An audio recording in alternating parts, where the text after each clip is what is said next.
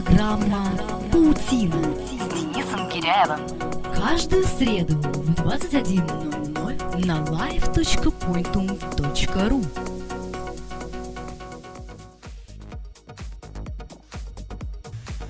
Блогерами не рождаются, блогерами становятся. Возможность формулировать свою мысль в виде дневниковой записи уже давно понравилась интернет-пользователям, и многие превратили это увлечение в источник стабильного постоянного дохода.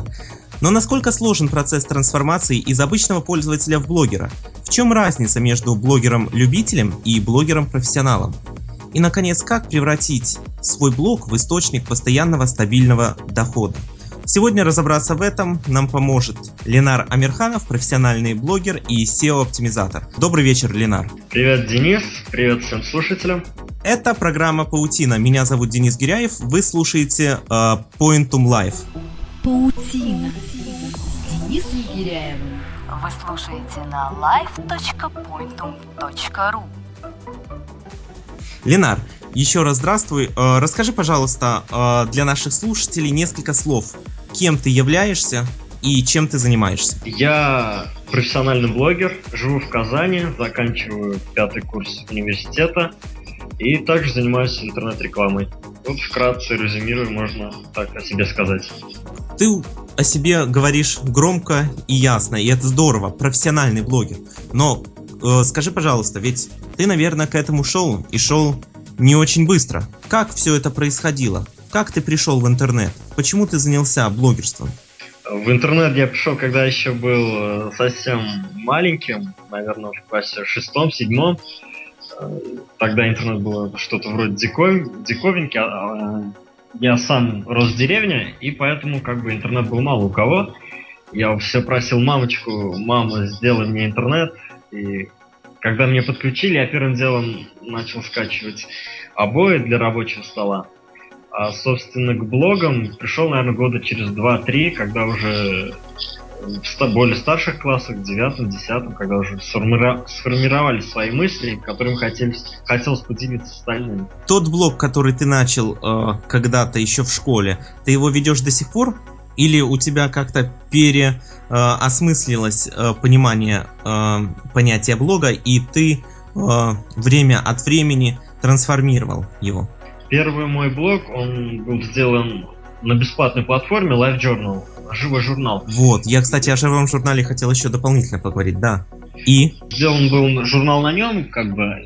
Я хотел, для чего его открыл, хотел поделиться вот наблюдением о своей жизни, что там у меня происходит, какие проблемы, какие думы в голове. Потом уже как-то интерес к этому угас, и сейчас, к сожалению, не получается вести блог на LiveJournal, потому что банально не хватает времени. Да и Лебедев с носиком вытеснили. Возможно, да. Не выдержал конкуренции. Но, конечно, дело не в этом. Любительский блогинг, коим является блог-платформа на LiveJournal, она не подразумевает какой-то особой конкуренции. Как ты сейчас их обидел? Скорее для себя.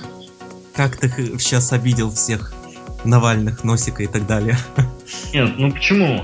LiveJournal — это бесплатный блог-платформа. То есть люди туда приходят в первую очередь делиться своими мыслями, а не для того, чтобы зарабатывать. Я не отрицаю, что в живом журнале достаточно количество людей, которые зарабатывают на блоге. Но как бы сама платформа создана не для этого. То есть она не обладает какими-то инструментами, которые в достаточной мере позволяют блогеру сделать свой журнал источником заработка. Это можно, но, мне кажется, гораздо сложнее, чем доставить, скажем, на автономной площадке. Очень часто в интернете высказывают мнение о том, что если человек блогер, это, скорее всего, 99% он сидит в ЖЖ. И, собственно говоря, если человек зарабатывает на блоге, он зарабатывает на своем живом журнале. Вот это, скорее всего, конечно, в большей степени мифы, но, по твоему мнению, откуда они берутся? Почему такое мнение бытует? Дело в том, что самые известные блогеры в стране, они так получилось, что они обосновались в живом журнале. То есть тот же Тёма, Антон Носик, Навальный, они все выбрали платформу LiveJournal как платформу, у которой уже есть своя как бы огромная аудитория, огромное сообщество, и которую легко как бы обратить к себе. Вот. И, разумеется, когда человек становится известен на всю страну, даже пускай это будет в пределах Рунета, к нему рано или поздно начинают обращаться различные рекламные агентства предложением разместить платную статью, платный обзор. И такого обычно людям это нравится, и они рекламные статьи начинают публиковать на постоянной основе. И переходят в статус профессионального блогера, скажем так. Но в количестве своем я все-таки считаю, что именно людей, которые источником своего дохода делают блог, их все-таки таких блогеров больше автономных, которые не привязаны к какой-то конкретной блог-платформе. Хорошо. Тогда давай поговорим о блогосфере, о способах ведения блога и о том, как же стать блогером. Вот хорошо. Человек интересуется данной тематикой, пишет в том же живом журнале или на блогспоте гугловском и решает завести свой стационарный автономный блог, решает превратить блогинг в профессиональную деятельность. Что он должен первым делом сделать? Первым делом он должен установить блог, так. Выбрать себе название и написать, наверное, первые несколько статей, чтобы уже вот отталкиваться от него. Это если не брать во внимание то, что он сначала должен выбрать тематику, о чем он будет писать. Вот-вот, я хотел про это и спросить. Все-таки ты считаешь, лучше выбрать изначально узкую довольно-таки тематику, именно в которой и будет вариться данный человек и с его блогом, или все-таки широкая тематика дает какие-то преимущества? Вопрос довольно спорный, и среди блогеров тоже часто спорят, все-таки какую тематику брать, узкую или широкую. Я считаю, надо брать золотую середину, то есть какая-то конкретная тематика у блога все-таки должна быть. То есть она должна ориентироваться на какую-то конкретную аудиторию, но слишком узко брать тоже не стоит. То есть это не должны быть какие-то... Если вы любите рыбалку, блог не должен быть про какой-то вид рыбки. Лучше писать целиком про рыбалку и привлекать к себе именно любителей рыболовов. Хорошо. И самый популярный вопрос, наверное, в интернете, на различных форумах обсуждаемый, в блогах, в комментариях обсуждаемый. Ты, наверное, догадываешься, какой, о чем писать в блоге. Ну вот придумал себе тему человек, завел блог, написал 3 записи. Все, иссякла мысль. Действительно, многие блогеры жалуются на то, что они написали несколько статей, и вроде у них как муза пропала, и писать не о чем. В данном случае я советую просто не заморачиваться на сей счет, потому что... Когда ты вытаскиваешь статью себя, как бы заставляешь себя писать, статья она редко получается удачной. То есть писать просто проходные статьи, мне кажется, тоже смысла не имеет. В то же время слишком долгое отсутствие автора на своем блоге может сказаться негативно в том плане, что читатели будут разбегаться. В таком случае я советую блогерам самим искать музу, где-то находить ее, мотивировать себя, чтобы статья как бы шла от души. В данном случае очень помогают чтение книг, просмотр фильмов по той тематике, которой они увлекаются. К тому же статью можно написать буквально из ничего. Идеи, они на самом деле витают в воздухе. Я советую носить с собой записную книжку, и вот любые идеи, мысли, которые приходят в голову, моментально записывать в блокнот. И когда наступают такие творческие кризисы, открывать этот блокнот, смотреть свои записи, и тогда вдохновение обязательно придет. У тебя были такие творческие кризисы? Ну, временами бывает, потому что все-таки быть блогером – это в первую очередь творческая работа. Потому что быть не творческим и быть успешным блогером, мне кажется, это довольно сложная задача. А у всех творческих людей бывают моменты, когда вот что-то не идет. Наши слушатели прислали очень интересный вопрос, который я хочу озвучить. И далее в каждой программе я буду озвучивать 1-2 вопроса, которые присылают нам. Вопрос звучит следующим образом. Как ты думаешь, что надо делать, когда твоя репутация летит под откос из-за совершенно неуправляемого распространения информации в блогосфере? Для того, чтобы хорошо защититься от негативной информации, от так называемого черного пиара, нужно подготовиться заранее для этого. То есть, действительно, есть риск, особенно это касается каких-то компаний, то, что выпускаемый ими товар или предоставляемая услуга может... То есть другие блогеры могут представить не в совсем хорошем свете, и не обязательно это окажется правдой. Причем плохие новости очень легко распространяются в блогосфере, и такая может пойти вирусная волна, что когда уже, собственно, компания обращает на это внимание, в блогосфере уже такая громкая анти-пиар-акция прошла. Вот. Чтобы такого не было, нужно в первую очередь заранее подготовиться. Для этого, я считаю, просто необходимым открыть собственный блог. Для компании, допустим, в рамках своего сайта дополнительно открыть блог. Он будет вашим корпоративным блогом, где вы будете писать о жизни своих сотрудников, о том, как вам вообще живется, какие у вас цели, какие амбиции. Будьте открытыми для своих читателей. И когда уже блогеры будут писать о вас что-то плохое, у вас уже будет инструмент для реагирования. Вот. Но в то же время важно реагировать очень вовремя, потому что, опять же, мы заметили, что в блогосфере информация распространяется очень быстро, и чем раньше вы заметите утечку негатива и отреагируете на него, тем больше у вас шансов угасить вот эту волну черного пиара и удержать ситуацию под контролем. Вот. Для того, чтобы следить за тем, что о вас пишут в блогосфере и, в частности, также в социальных сетях, есть для этого специальные сервисы. Можно воспользоваться поиском Яндекса по блогам, там можно подписаться на RSS-ленту и вот следить за обновлениями. Кроме того, есть специализированные сервисы, которые созданы специально для компаний, специально для того, чтобы они отслеживали упоминания о себе. На слуху у меня не так много этих компаний. Вот последняя называется Бабки. Бабки.ру с очень интересным девизом. Бабки знают все. Вот. Этот сервис, он как бы собирает все упоминания с популярных блог-сервисов, социальных сетей, и все это в виде красивого отчета предоставляет. Ну, на самом деле, таких сервисов достаточно много, особенно зарубежных. Если... Возможно. Да, если все-таки поговорить теперь немножечко о способах монетизации блога. Ведет человек блог, вот все, последовал твоим советам, пишет, интересно, его начинают постепенно читать, количество читателей прибавляется, и он решил, ну все, пора увольняться с любой другой работы, буду зарабатывать на своем блоге. Что он делает далее? Ну, во-первых, я считаю, глупо увольняться и сразу вот пуститься в вольные хлеба, то есть не нужно делать упор, что вот я буду зарабатывать на блоге, она будет меня кормить. То есть делать 100% ставку на блог не совсем правильно, потому что тогда блог уже становится такой, знаешь, тяготой. Мне кажется, блогинг — это в первую очередь должно быть хобби.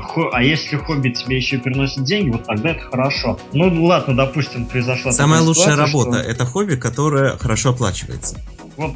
Красиво сказал. Нужно будет поставить статус ВКонтакте. Но не об этом речь. Не забудь копирайт. Допустим. Хорошо. Допустим, представим картину. Блогер ушел в вольные хлеба, решил зарабатывать в интернете с помощью своего блога. Во-первых, нужно понять, что блог, который вы только что открыли, он сразу не начнет приносить прибыль какую-то. Нужно вкладываться. И в первую очередь вкладываться не в денежном плане, а в плане своего времени. То есть блог нужно холить, лелеять и растить как дитя, чтобы она была привлекательна для людей, которые, собственно, и будут вам платить за рекламу в вашем блоге. Хорошо, допустим. Тогда возникает вопрос, где искать таких людей, которые захотят платить за рекламу в данном блоге? По-хорошему, они сами вас найдут. Вот. То есть, если ваш блог уже станет достаточно известным, будет часто мелькать в своей так называемой тусовке, виртуальной тусовке любителей вашей тематики, то рекламодатели сами найдут вас. Ну, как бы сидеть сложа руки я бы тоже не советовал. Вот, идеальная схема абсолютно для любой темы, ну, какую бы тему блог не был, это найти, определиться с потенциальной рекламодательской базой, собрать ее. Ну, вот представим картину, допустим, мы ведем блог про автомобиль. Там, не знаю, про автомобили. Так. И, то есть имеет тогда смысл собрать контакты каких-то дилеров, производителей автомобилей и попробовать выйти с ними на связь, сказать, вот я, допустим, являюсь владельцем вашего автомобиля, разумеется, если это правда, и я вот хотел бы написать обзор, я бы мог написать обзор о вашем автомобиле на своем блоге за такую-то цену. А лучше не так. Я еще не являюсь владельцем вашего автомобиля, но если я им стану, то сразу напишу обзор вам и даже бесплатно. Было бы супер. И, кстати, вот этим приемом, который ты озвучил, Денис, очень часто пользуются крупные известные профессиональные блогеры, в том числе и с LiveJournal. То есть они обращаются в всякие рекламные агентства, чтобы рекламное агентство оплатило им путевку, они типа там сделают фотоотчеты, заодно прорекламируют туристическое агентство. То есть своеобразный бартер происходит. Но в любом случае, я всегда говорю своим читателям, не спешите монетизировать свой блог. В первую очередь нужно его вырастить, сделать из него хорошее, такое крепкое детище. Качественный продукт. Качественный продукт, чтобы рекламодатели сами начали обращаться. Хорошо. Чуть-чуть обобщая. Таким образом, основной источник дохода, когда это уже возможно, с блога это реклама. То есть заказные статьи, так называемые, тот, кто ведет блоги, понимает меня, наверное, постовые. Возможно, даже какие-то баннеры, да? Не совсем верно.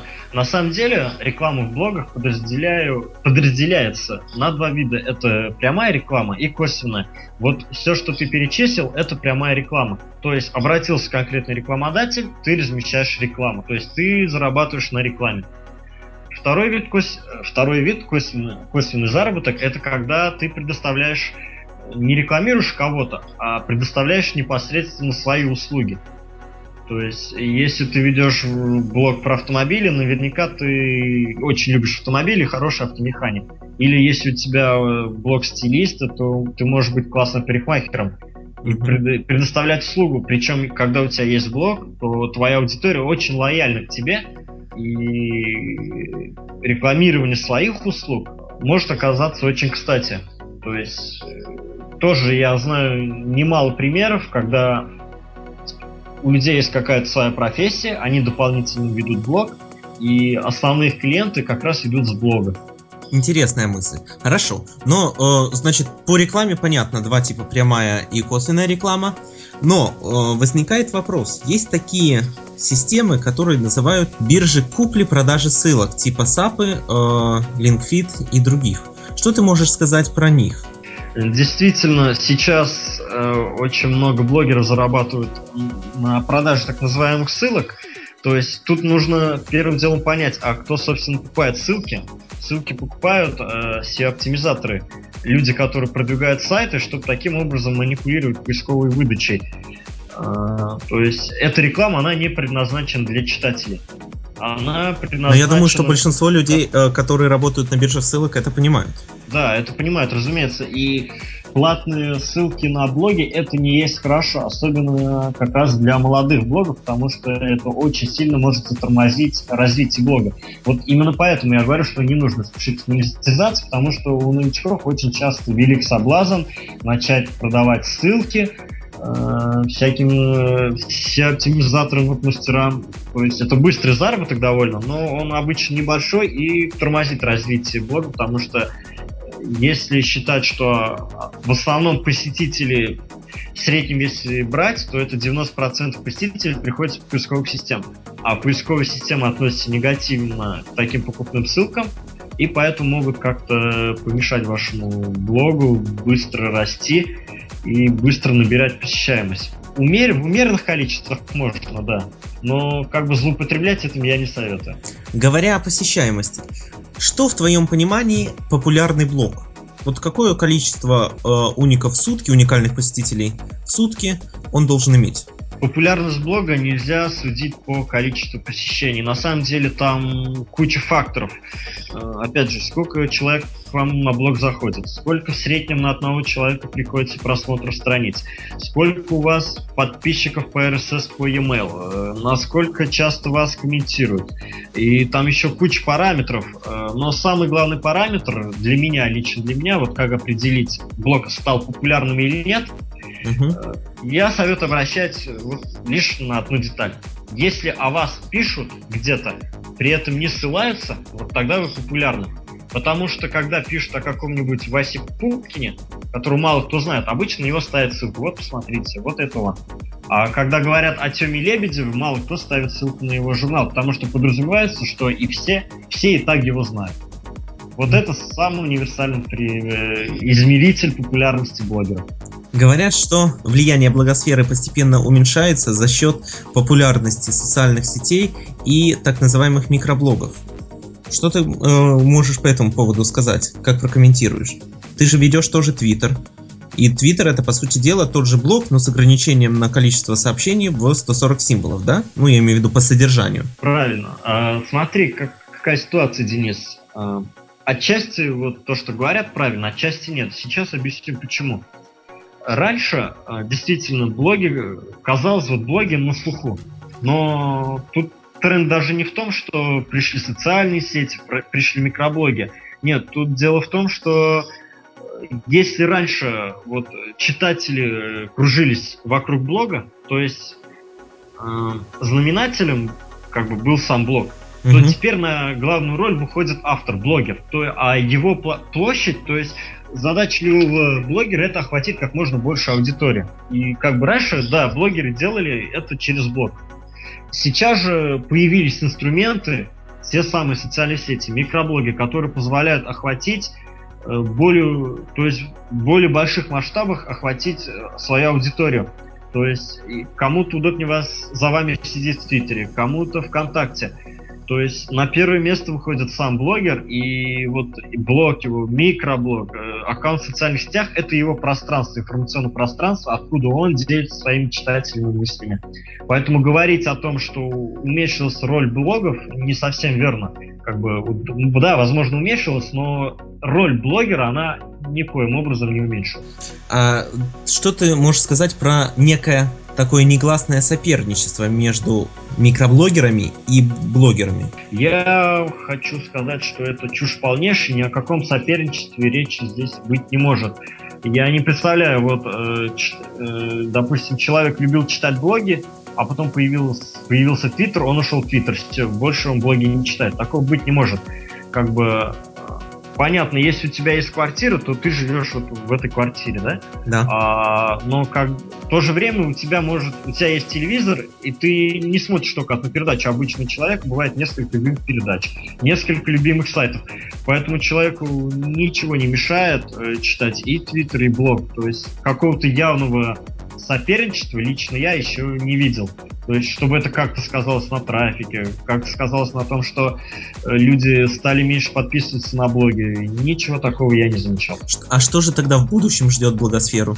Будет какое-то все-таки уменьшение влияния стендалон, да, автономных блогов, и переход многих блогеров в социальные сети? Ведь в той же ВКонтакте можно сделать сообщество и там писать довольно-таки развернутые посты. Почему нет? Да, я думаю, все к этому идет. То, что именно роль самих стендалонов блогов, возможно, да, уменьшается. Тут идет как бы интеграция. Социальные сети интегрируются с обычными сайтами, с блогами. Это все как бы перемешивается.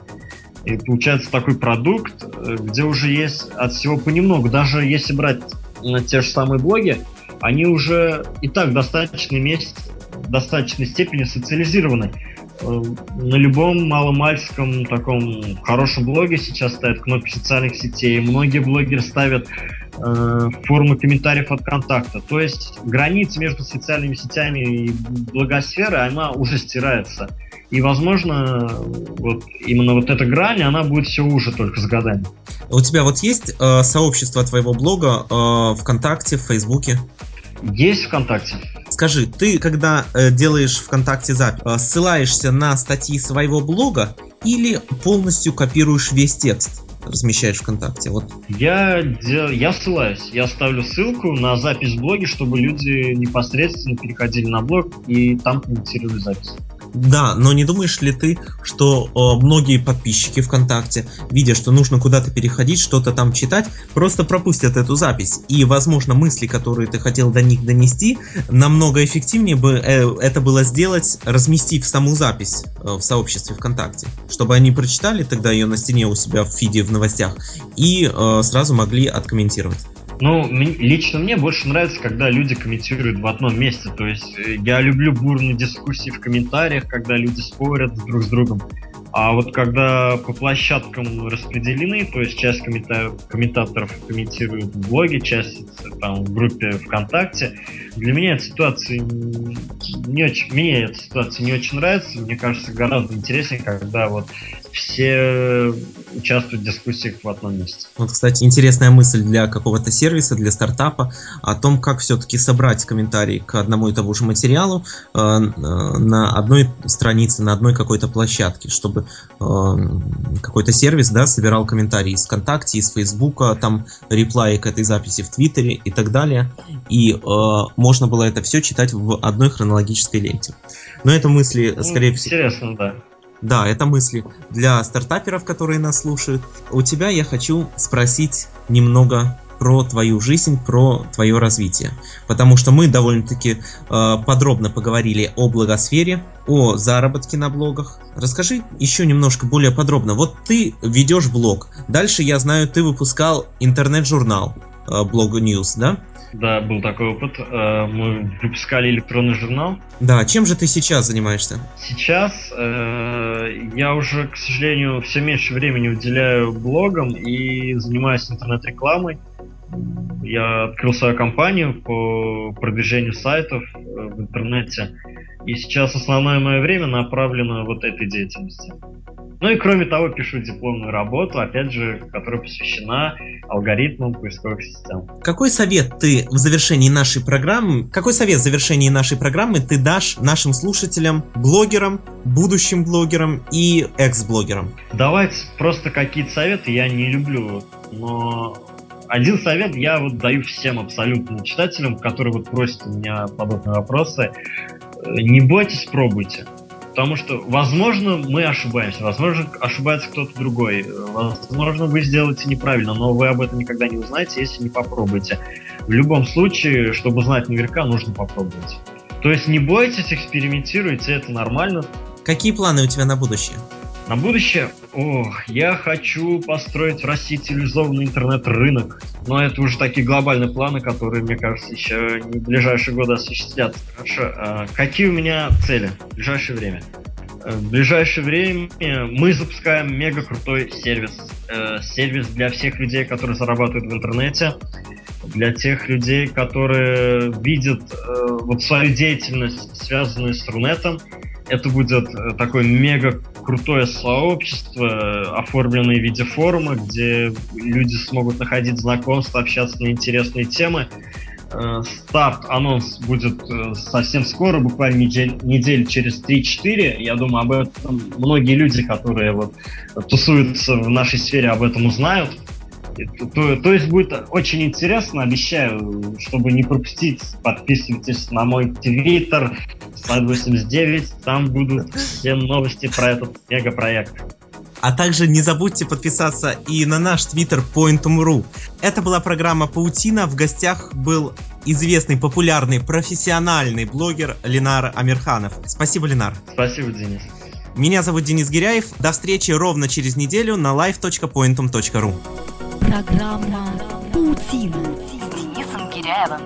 Каждую среду в 21:00 на live.pointum.ru.